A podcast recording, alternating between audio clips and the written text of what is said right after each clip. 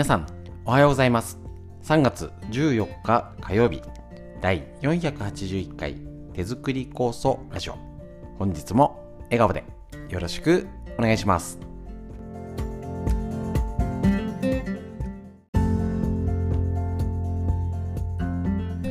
こちら手作り酵素ラジオは埼玉県本庄市にあります芦沢治療院よりお届けしております。私の母親が手作り酵素を始めて35年以上経ちまして北海道帯広市にあります十勝金星社川村文夫先生に長年ご指導をいただいておりまして家族で酵素を飲み治療院ということで酵素の指導ですね仕込み会勉強会をやってきております。コロナの影響でお届けの仕方をちょっとね挑戦中の一つもう挑戦中っていうかもうだいぶ続く続いております。こちらラジオですね。耳から聞くことでまああの家事しながら作業しながらのあのついでに聞けるというので大変好評いただいております。で、えーと、内容としたらフリーのお話ですね。から脳のこと。東洋医学の知恵ということで、あのー、内容としたら手作り酵素一辺倒酵素酵素酵素っていう話よりはぜひともラジオなんで、えっ、とね、ご家族だったりお友達にこれ、ね、一緒に聞けたりなんかこういういい話あったよって知ってたみたいな情報交換の、ね、元ネタとして活用いただければと思いますので、えっと、手作り酵素の基本いろはがわかる内容のものにはなっておりませんのでご注意ください。ですね。そろそろ春の酵素の時期になりますので、えっと、ぜひ他でもですね、えっと、講習会やっておりますのでねチェックしてみてください。とりあえず今日もやっていきましょう。よろしくお願いします。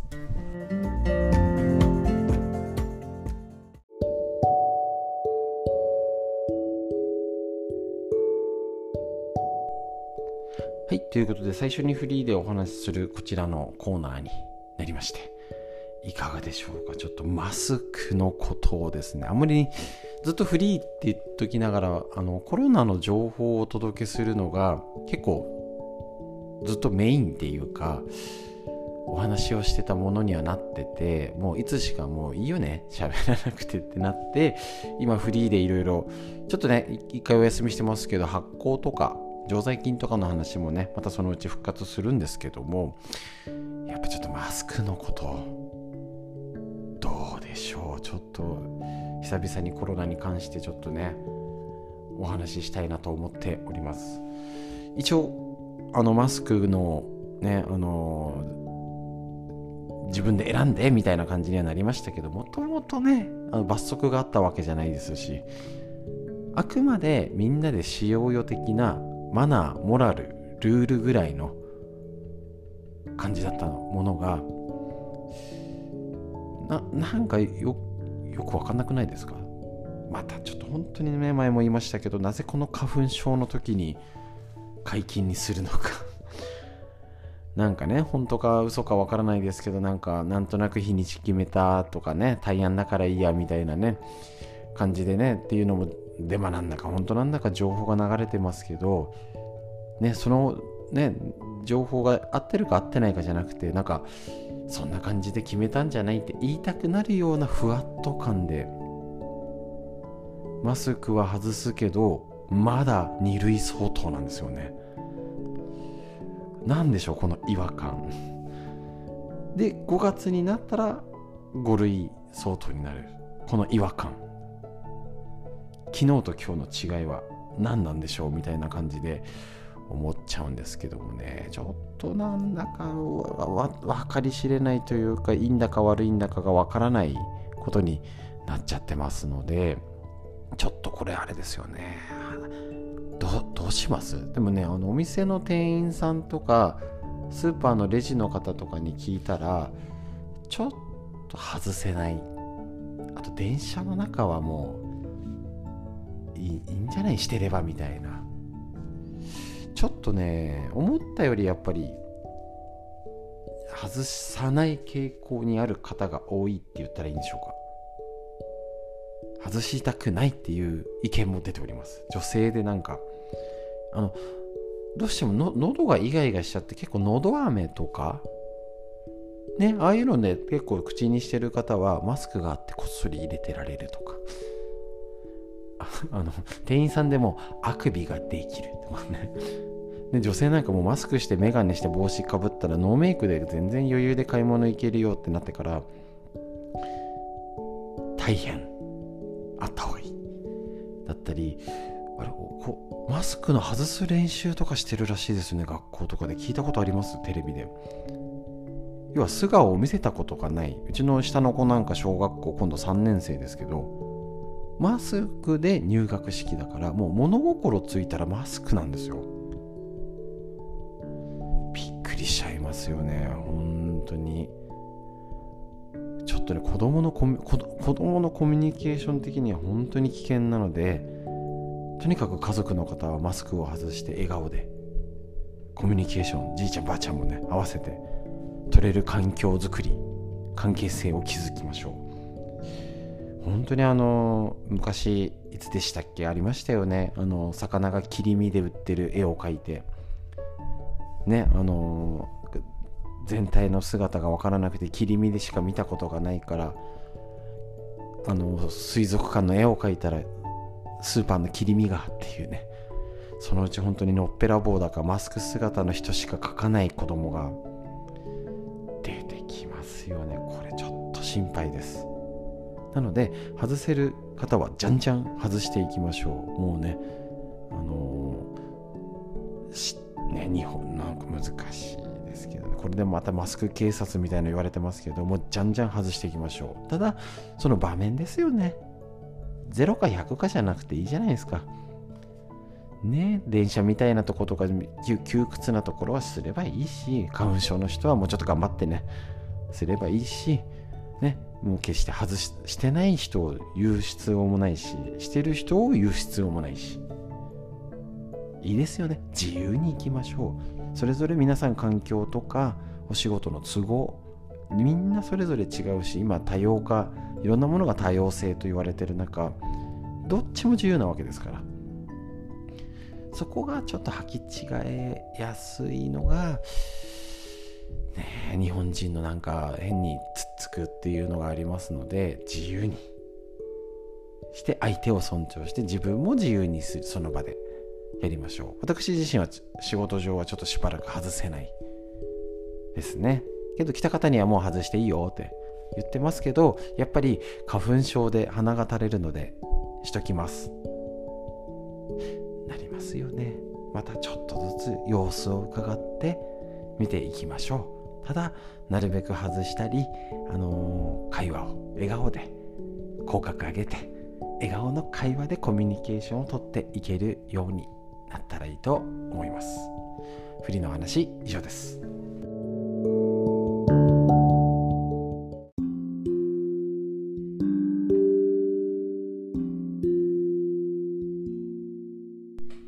続いて脳のこと。40歳から始める脳の老化を防ぐ習慣和田秀樹先生のディスカバー形修理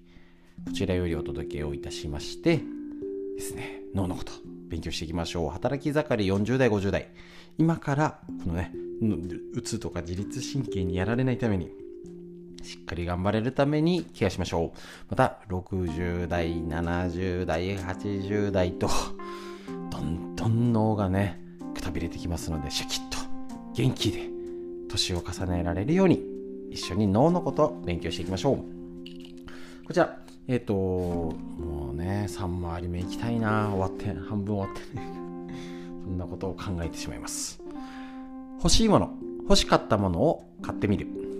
たまたま出先で欲しいなと思う商品に出会った時おむねすぐに買う人買おうかどうしようか迷って買う人。迷った挙句に買わない人の3タイプに分かれるでしょう。欲し欲しいなって思った時は即買ってて迷ったらやめちゃうかな。そんな感じです私。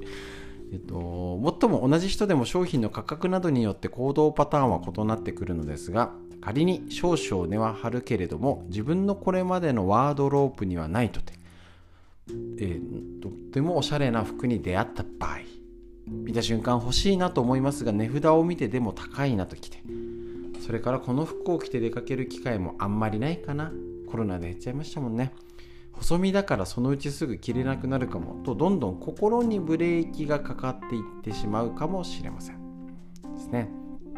しかしここで買わずに帰ってきてしまうともし手に入れてたらそこから始まるであろう新しい世界を見ることもなくすごいですね。新しい世界終わってしまいます。その服を着れば普段は気遅れして踏み入れることのなかった場所にも行ってみようという気になるかもしれません。そこで新しい刺激に触れ前頭葉が喜んでくれるチャンスがあったかもしれないのにその機会を逃してしまうことになるということなんですね。よく聞いたことあるな。あの値段がねやめようかなって原因だったら買った方がいいなんて言ってる人もいますけれどもなんか微妙かなっていうんだったらねあの変えてもやっぱ無駄に買うみたいな。その買う価値観って結構難しいですよね。だけどやっぱり今欲しいものをちゃんとね手に入れるって大事になってきますしそういうものを買って本当にそういうあのー、買うだけじゃしないんですよね本当に。やっぱり出かけるとか楽しみ旅行行こう。ね近所のスーパーと薬局行ったり来たりじゃユニクロでいいんですよ。本当に。だけどやっぱりお出かけしてランチ行ってちょっと日帰りで旅行行かないっていうと美容室も行ってとか誰も来てる方でネイルサロンの方が急に増えてきたってお客さんがって言ってましたけど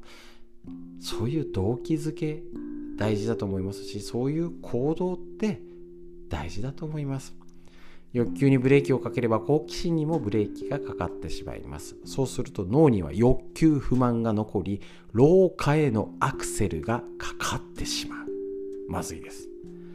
あ何がいいかな、ね、いいんですよ今回はやめとこう。次は買おう。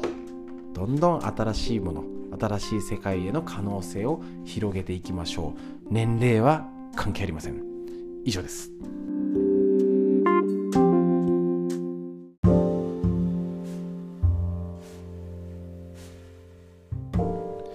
続いて3月14日のページですね。こちら。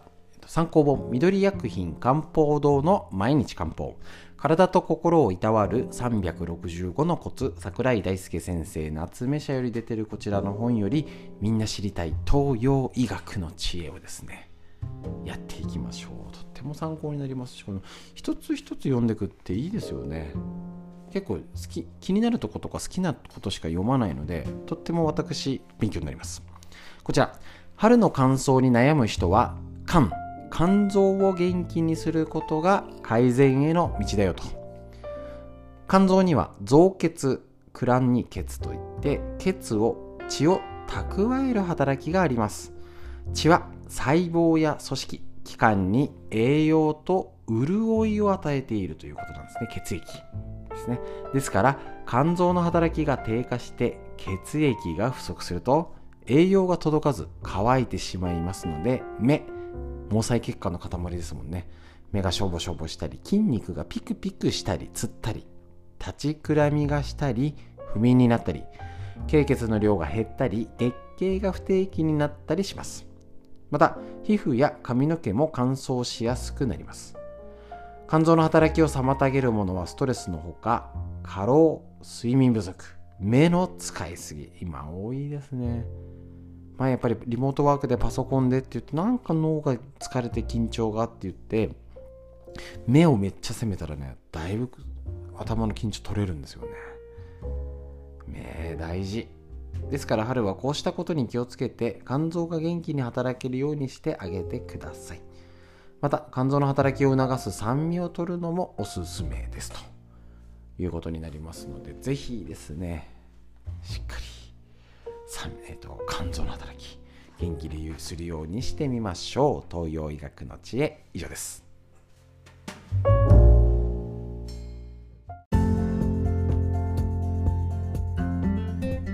はい、それではちょっといくつかね、いつもお知らせをさせていただくように告知になりますけれども、えーと、まず次回の3月18日の土曜日の11時に内臓をすっきりするストレッチ、手作り酵素が効くストレッチのやつですね、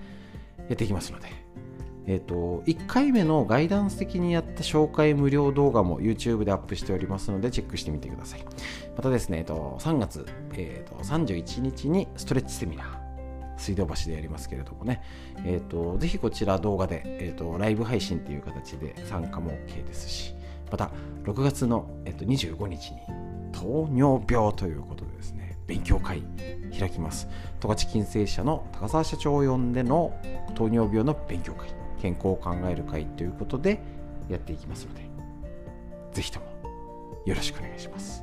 ということで、え、ー、と、最後にですね、深呼吸していきましょう。しっかり息吸って、はい、で、ね、なんか肩回して、なんかね、くしゃみしすぎてて首詰まってませんか？息吸って、はい、でふ、